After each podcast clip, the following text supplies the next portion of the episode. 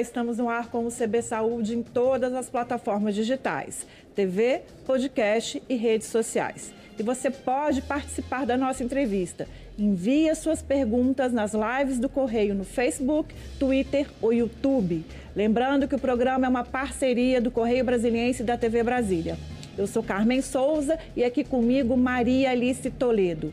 Ela que é professora da Universidade de Brasília e especialista em geriatria e psiquiatria. Muito bem-vinda, doutora Maria Alice. Boa tarde, obrigado pelo convite. Cara. Nós que agradecemos a sua participação. Bem, estamos num mês aí que é um mês de conscientização do Alzheimer, né? Na terça-feira, inclusive, foi o Dia Mundial de Conscientização. Uhum. Vamos falar sobre isso aqui ao longo do programa, mas eu queria começar perguntando por que precisamos falar sobre Alzheimer. É, eu acho que a gente precisa falar sobre Alzheimer durante o ano todo, mas é importante, né, ter é, mês de conscientização porque dá mais holofote. É, a gente vê que é um problema que vem aumentando muito de prevalência, chega a ser um problema de saúde pública. É, a estimativa é, que a gente tem cerca de 50 milhões de pessoas com demência, né, doença de Alzheimer, que é a mais prevalente, outras demências mas a projeção é para 2050 132 milhões de pessoas. Três é vezes mais. Né? Três né? vezes mais. É muita gente. E se você pensar não só em o peso que isso tem para os familiares, mas também para os gastos públicos, né? Em todos os setores. É um paciente que tem é, mais tempo de hospitalização. É, assim, tem até uma estimativa americana que atualmente se gasta cerca de 800 milhões a um trilhão de dólares, é, por, assim, relacionado aos cuidados desses pacientes. E essa projeção para 2050, na verdade, eles fizeram uma projeção para 2030 de 2 trilhões então é, é muita coisa. É um tem que ser, grande, né? Sim, tem que ser pensado, falado e também elaborado estratégias, né? Em nível pessoal e de saúde pública. A senhora disse há pouco dessa projeção, que é uma projeção da OMS, né, do uhum. número chegar a mais de 130 milhões de pessoas em 30 anos. É, eu queria falar um pouco sobre a situação do Brasil, né, porque o Alzheimer Sim. é uma doença é, ligada às demências ao envelhecimento. Temos ainda aquela percepção de que Sim. o Brasil é um país jovem, não é? Mas as projeções, os cenários indicam que são sim doenças com impacto muito grande na população brasileira. É, eu diria que o Brasil está caminhando, isso de ser um país é, jovem está mudando, né? A pirâmide já está mudando. Eu diria que brevemente nós vamos falar que o Brasil é um país de cabelos brancos, não um país de jovens. Agora, assim, o Brasil ele está, na verdade, muito ruim em relação a essa é, projeção. A gente tem que existe um. É, todos os países a prevalência aumenta, mas nos países é, de baixa renda é, existe um aumento substancial. Então, tem um comitê, na verdade, relacionado ao OMS, é um, é um comitê é, do Reino Unido, né? nasceu ali no Reino Unido, foi até um professor de psiquiatria da Universidade de London é, de Londres que é, começou a levar adiante, mas tem experts do mundo todo. E começaram a estudar esse fato que chama muita atenção, a desproporção, assim, a curva, mesmo você fazendo ajuste para é, faixa etária, para número da população, é, então não é porque o Brasil é um país maior, é porque isso foi feito ajustes. Entendi. É, existe um aumento muito maior, bem desproporcional. É, e começar a estudar o porquê que isso poderia estar acontecendo.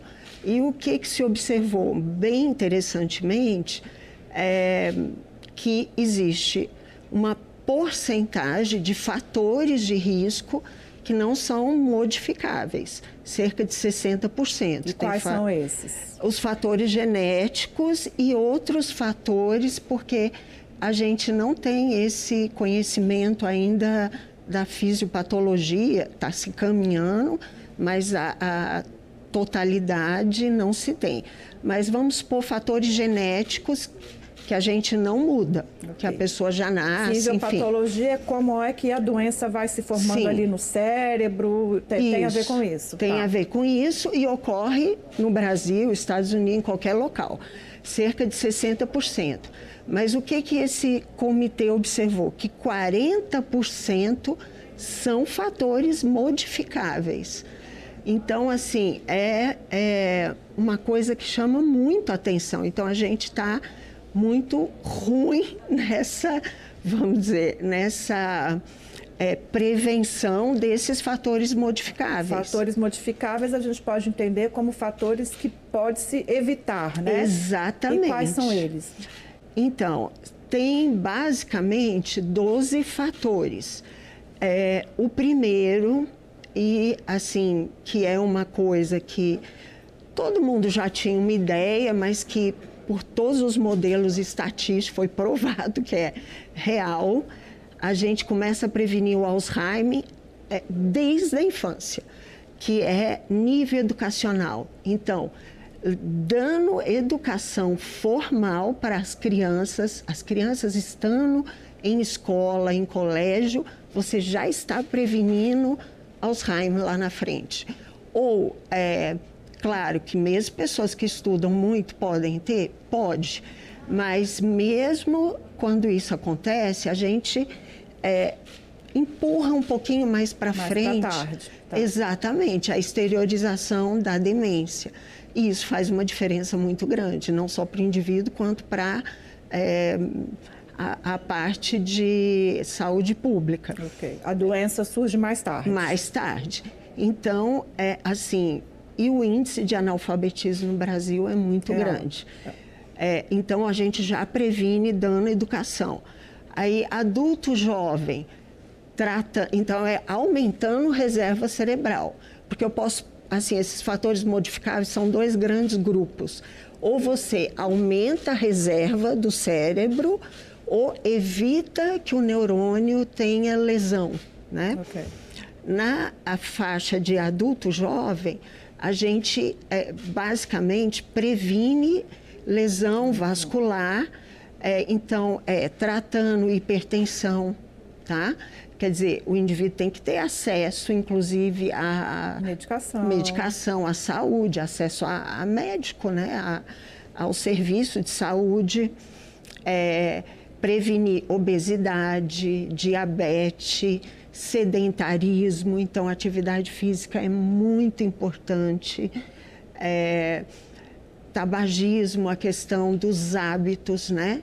É, um outro fator que entrou recentemente no último é, esse reporte né, que eles dão de 2020, que foi a questão de poluição ambiental, é, a questão também de que inclui não só a poluição, mas é, ser um tabagista passivo, né? Que você também está é, inalando aquele tipo de é, fumaça que faz mal também para o seu neurônio, para o seu A ingestão de álcool entra também? Ingestão de álcool é o segundo fator que foi acrescentado e prevenção de trauma também, trauma na cabeça, né? É, trauma craniano, crânioencefálico. Então, é pancadas, acidentes. Até relacionados a alguns estudos relacionados a alguns esportes, né? Que Exatamente. são de maior impacto. Né? Mas, ó, então, aí entra a prevenção de acidente no trabalho, né? As quedas e também a questão de uso de aparelho auditivo é muito importante, que é uma coisa que a gente vê muita resistência, né? Mas faz parte de incentivar não só a família, o indivíduo, o próprio sistema de saúde, né? O acesso, porque eles não são o tão, acesso. tão baratos, tão e são caríssimos, né? né? Ou seja, o idoso que começa a usar o aparelho auditivo com com antecedência, antes, é um fator protetivo para o. Protetivo para o cérebro. Então, veja bem, é, o, é uma coisa que pode acontecer, mesmo a gente tendo um estilo de vida sadio, se alimentando bem, fazendo atividade física, é, mas a gente pode, na verdade, ou realmente prevenir ou postergar isso. Claro que depende também de saúde, é, assim, de políticas públicas, do acesso e tal. Mas olha, é importante a gente chamar atenção que uma parte depende do indivíduo porque as pessoas, elas assim, não se preparam para o envelhecimento. É. E a minha pergunta próxima também é nesse sentido, assim, ficar atento aos sinais da doença. A gente está tendo uma participação aqui de um ouvinte que está nos, nos, observando, nos assistindo, e ele está contando ali, a pessoa está contando que ela está com 34 anos, com esquecimentos frequentes, e aí está com medo disso ser uma demência, um Alzheimer. É possível isso acontecer com pessoas mais novas? E, e outra coisa, quais são os sinais em que o indivíduo e os familiares têm que ficar atento de que podem ser indicativos de uma doença degenerativa? Então, a doença degenerativa, ela pode não só. A gente tem dois grandes grupos de sintomas: é o esquecimento, que na verdade existe um preconceito, né? É, no sentido de que o idoso começa a esquecer, as pessoas, ah, mas também está velhinho, né? E não ficam atentos para investigar isso. Porque quanto mais precoce esse diagnóstico, é, mais chance a gente tem de tentar é, diminuir a velocidade de progressão. Mas a gente tem também sintomas de comportamento aquele idoso que, é, por exemplo, começa a mudar um pouquinho o jeito de ser, a personalidade. Fica nunca, mais agressivo, fica. É, ou nunca, por exemplo, falou palavrão, começa, começa a, falar. falar. Nunca fez um. começa a fazer alguns comentários meio inadequados porque existe é, sintomas que são de comportamento, é, então é importante estar tá bem é, assim, atento e achou aquilo um pouco diferente, leve para fazer uma avaliação. Quanto à pergunta, é possível mais jovem ter também quadro de demência? Sim, é possível, tá? Não é o mais frequente, porque o principal fator de risco para a demência é o próprio envelhecimento. Então, não é o mais frequente. A gente tem, porque quando a gente fala de memória, eu tenho muita coisa envolvida, porque eu lembrar de um evento é, significa eu ter atenção, captar informação, reter, armazenar e trazer de volta. É um circuito. Qualquer coisa que me atrapalhe em qualquer local desse circuito, o efeito é o mesmo, eu não lembro. Não lembro. Eu não consigo trazer de volta. Então, um exemplo que eu até falo muito assim em aula é, ansiedade. O, o, pode ser um indivíduo jovem, vai fazer uma prova, que é o que a gente vê muito. Estamos no momento muito Exato, Exatamente. Né? Então, é, estuda, está precisando de uma nota, fica ansioso, não dorme direito, atrapalha a retenção de informação. Está ansioso, dá o branco. Então, não consegue de jeito nenhum. Não é demência. Então, a ansiedade, sintomas de humor, é, tudo isso atrapalha a memória. Não significa que uma pessoa de 30 e poucos anos, assim, é o menos frequente. A gente não fala que não existe, existe. Mas, mas é, é pouco provável, pouco provável. Mais provável é que tenha outros fatores, desde problemas, doenças, problemas com a tireoide, deficiências de vitamina B12, outras coisas que também atrapalham memória, até ansiedade, depressão, que hoje em dia é assim, aumentou também. aumentou consideravelmente. Né? Muito. Né? Então isso atrapalha a memória. O efeito é o mesmo, não vai lembrar, mas não significa que é o neurônio, né, que morreu, vamos supor, né? Agora, doutora Maria Alice, é, diagnóstico, diagnóstico né, concluído, né, que inclusive não é um diagnóstico simples de ser feito, mas assim, descoberto é, o Alzheimer, é, que cuidados, o que fazer, e aí eu estou pensando tanto o paciente, a pessoa diagnosticada com a doença, quanto os seus familiares, né, porque é um diagnóstico que é, modifica uhum. a vida de todo o núcleo ali. Modifica tudo, na verdade. Então, às vezes a gente até brinca, o diagnóstico é uma coisa que você tem que é, fazer com certo grau de segurança, né? Não é, é, infelizmente, hoje em dia a gente vê às vezes é, pessoas que fazem esse diagnóstico meio precipitado, mas é um diagnóstico que tem impacto, inclusive médico legal, né? Então, pode ser passível até, dependendo do a ser questionado judicialmente. Exatamente. E de uma, até de uma restrição de direitos do próprio indivíduo. Então, é uma coisa, assim, que você tem que fazer com muita consciência. Agora, na verdade, é a parte mais fácil de todo o processo. Fazer o diagnóstico... É, assim, apesar de que logicamente tem que ter um conhecimento e tem que ter é, uma segurança para fazer esse diagnóstico, é o mais fácil. Porque depois é a questão de você sentar e organizar a vida dessa família, não só do paciente, da família, porque envolve é, é um cuidado multidisciplinar. Infelizmente, não tem um grande apoio governamental, é caro, né? Se você vai fazer isso por, é, do ponto de vista assim, quero dar tudo que tem de melhor, do ponto de vista privado, é uma coisa muito é, é cara, né? E é, envolve também cuidados de terceiros, que muitas vezes, se a pessoa não tem dinheiro para contratar um cuidador, é alguém da família que para de trabalhar ou que diminui a sua atividade para se dedicar e tomar conta daque, daquele indivíduo, daquele e paciente. E uma situação, diferentemente talvez numa doença em que tem um, uma cura e tem um começo e um fim ali determinado, não Sim. é o caso, né?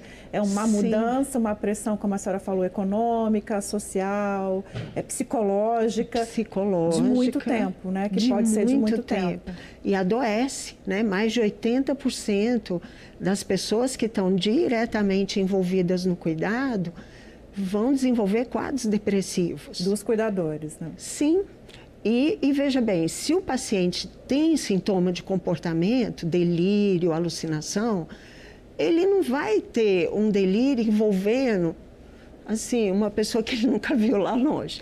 Não, é quem está junto, está cuidando. É, o filho, é, o marido. é você que roubou, você que fez isso, que fez aquilo. Então, é sofrido, né? É sofrido é muito sofrido. Eu então... acho que então ainda tem uma outra leitura, pensando na realidade brasileira, que assim, os cuidadores são familiares e muitos cuidadores também idosos ou próximos de chegar Sim. à terceira idade, né? Sim, então que nem sabem exatamente, a grande maioria, como fazer. Porque na nossa sociedade, por exemplo, alguém ganha neném, sempre tem amigo, parente, vai lá, ajuda, dá, né? Às vezes a mãe até fica assim, muito sufocada de tanta opinião. Mas vai falar, eu estou precisando, como é que eu faço? Como vestir uma fralda no idoso? Não é fácil. Na criança é fácil. Agora pensa, um idoso que não quer, ele não, assim, não precisa mais, aquilo já passou, é da infância, você vai convencer, né? Então, muitas vezes, e assim, é, geralmente é um filho que hierarquicamente está assim, inferior, né? O filho não manda no pai. E que tem que mudar essas rotinas. Né? Exatamente. Né? Então é bem é complexo. Doutora Maria Alice, a gente vai fazer um pequeno intervalo, mas voltamos no segundo bloco falando de Alzheimer.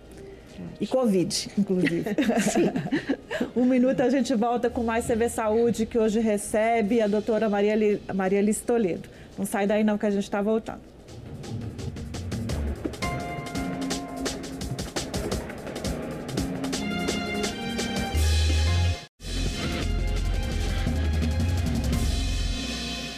A gente volta com o segundo bloco do CB Saúde, que hoje recebe a especialista em geriatria e psiquiatria da UNB, doutora Maria Alice Toledo.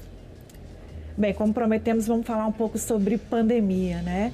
É, quais os impactos que a senhora tem percebido aí da pandemia, é, da Covid-19 em pacientes idosos, em pacientes com demência? É, assim, for, é um período, na verdade, difícil para todos, né? Mas é, os pacientes é, idosos, eles ficaram num isolamento, né? Porque naquela primeiro, aquele primeiro momento que não tinha vacina, é, o grande medo é a faixa etária assim que tem maior risco, maior número de óbito. Então, o isolamento, tem uns que ficaram em isolamento bem restrito. Então, quadros desde adoecimento mental, né? É, quadros de depressão, de ansiedade. ansiedade. E os próprios pacientes que já tinham diagnóstico de demência, o isolamento, é, quanto menor a estimulação né, desses pacientes, mais é, se acelera a perda cognitiva. Então, uma das coisas que a gente indica é o, o, a estimulação cognitiva. Porque se você estimula, participa de grupos, isso faz com que retarde a perda. A reserva que a senhora disse Exatamente. Então, esses pacientes, nesse isolamento, a grande maioria, assim, perdeu. Na verdade, hoje houve uma progressão, né? da doença. É, o Bruno mandou uma pergunta para a gente que é, há uma, é, uma das sequelas da Covid é a perda da memória, né? E aí, uhum. independentemente da idade do, da pessoa infectada, né? São muito comuns os relatos de esquecimento. É, a gente pode dizer que isso significa que mais na frente a pessoa fica mais vulnerável para de, desenvolver uma demência ou Alzheimer? Pois é, Carmen, essa é uma pergunta que vale ouro, na verdade. Ninguém sabe, mas é, é verdade. Tem até uma tendência a se chamar de neurocovid, né? Aqui em Brasília até o Hospital Sara está abrindo grupos, é, o próprio UNB, o Departamento de Psicologia também está abrindo grupos de estimulação. Igual o paciente faz reabilitação pulmonar pós-Covid, é, de fazer também estimulação cognitiva pós-Covid. Porque é assim, é muito frequente essa queixa. Eu mesmo tive vários pacientes que foi uma coisa mais temporária, mas alguns pacientes ainda persistem e até pacientes um pouco mais jovens. Então, é, será que isso daqui a um tempo vai ter uma reversão? Será que isso daqui a alguns anos vai contribuir? É, na verdade, ninguém sabe responder, porque ninguém sabe exatamente. É, tudo que esse vírus está ocasionando né, no, no, organismo. Então, a gente está tendo alguns relatos, é, mas não se tem ainda uma coisa assim muito bem estabelecida. É. Ou o seja, é uma é, doença é, é, complexa. Complexa. E aí ali o jovem, a pessoa né, que ainda tem esse Sim. discurso de que ah, vamos infectar e não vai dar em não, nada. Não, não necessariamente, vamos, né? Não, a gente está porque... falando de uma doença de, degenerativa, né? É, a gente não sabe. Não, estou falando a... do Alzheimer, ah, né, sim. nesse caso. Ah, bom, ah. sim. E a questão da... Assim, será que vai ficar uma sequela vamos supor, de memória pós-Covid, não sei. Pode ser que daqui a algum tempo eh, a pessoa recupere, como a gente vê alguns pacientes que melhoram, sim. É igual assim no pulmão também, recupera totalmente, alguns, alguns não. nem tanto, né? Mas a senhora falou de depressão e ansiedade, né, nesse Sim. período de crise sanitária, é, e aí Obviamente que com a vacinação as pessoas estão se aproximando mais, as regras de isolamento estão caindo, mas existe ainda aí uma recomendação, continua, gente, uma recomendação para que as pessoas é, evitem né, é, esses contatos Sim. desnecessários. Imaginando o idoso é, e, e, todas essas complicações emocionais, quais sinais e quais comportamentos os familiares precisam ficar alertas, ainda que distante, de que o idoso pode estar numa situação de adoecimento psicológico, precisando um pouco mais de atenção com relação à saúde mental? Então, eu acho sempre que é, agora que já houve, assim, a grande maioria dos idosos já estão vacinados, tem que ter um pouco de, assim, um equilíbrio, um bom senso, né, eu diria. Isolamento é, restrito, é, primeiro que não previne 100%, ninguém fica numa bolha estéreo, mas é, não é a solução porque a, a gente sabe que vai dar o adoecimento mental um idoso, vários me falaram. É, a minha felicidade atual é meus filhos e meus netos, que eu não posso ver. Então, assim, eu acho que nem tanto, mas também não é assim, ah, então, ok, liberou geral. É, tudo com é, evitar aglomerações, né? É, tudo isso, com, tudo com segurança, com, mas eu acho que deve é, começar a é, abrir um pouco, não ficar nesse isolamento restritivo, porque acho que isso também faz, e mata também, né? Então eu acho que tem que ter esse bom senso.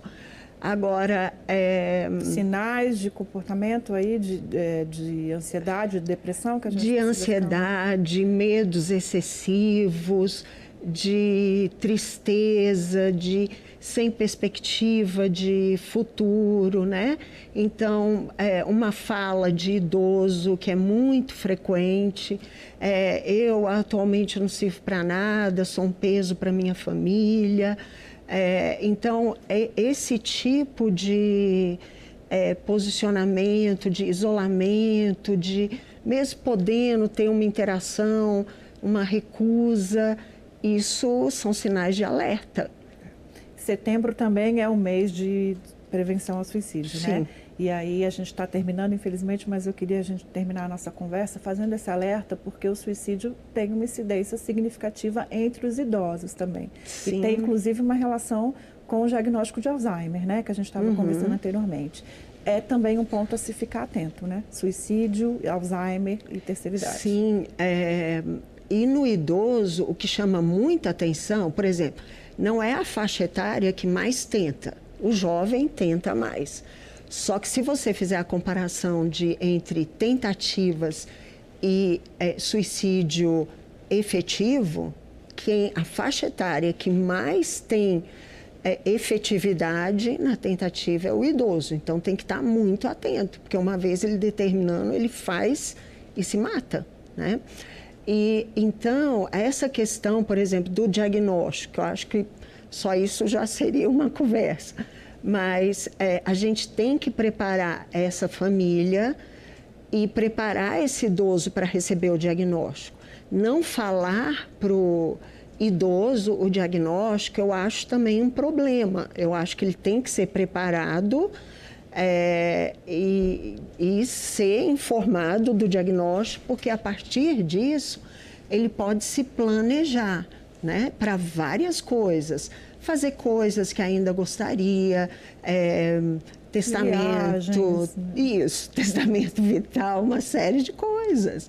Quem ele gostaria que tomasse conta de, da parte de cuidado, da parte financeira. Então, tudo isso no início ele pode decidir. É, agora, numa fase avançada, a gente perde, ele não tem mais capacidade de nenhuma decisão. Assim, ele perde né, essa autonomia. É, então, eu acho que é importante.